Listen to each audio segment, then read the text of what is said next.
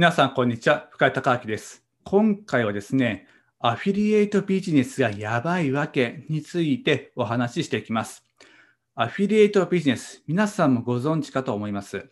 ウェブサイトとかで商品を紹介して、そこからね、リンクを踏んでもらって、LP に行ってもらって、その LP で商品を購入されたらですね、えー、紹介してくれたね、ウェブサイトの持ち主に報酬が支払われるとといったビジネスモデルです。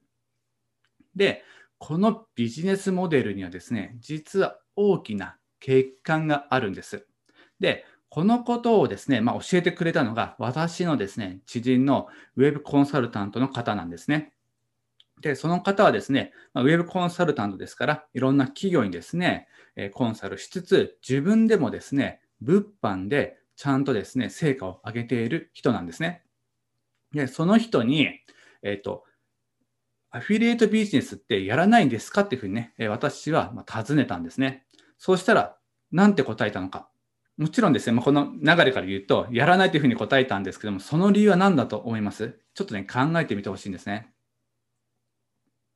はい。で、彼が言った理由はですね、顧客リストが残らないからっていうふうに言ったんですよ。まあ、確かにアフィリエイトビジネスって顧客リスト残らないですよね。残るのは商品を提供している企業なんですよ。で、紹介しているアフィリエイターにはですね、リストって残らないんですね。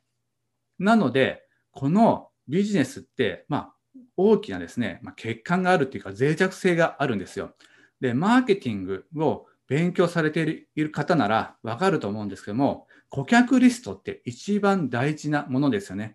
マーケティングの肝ですよね。で、それが手に入らない、残らないということはですね、足腰が弱いというかですね、背骨がないというかですね、そういった感じのビジネスになってしまうということなんですよ。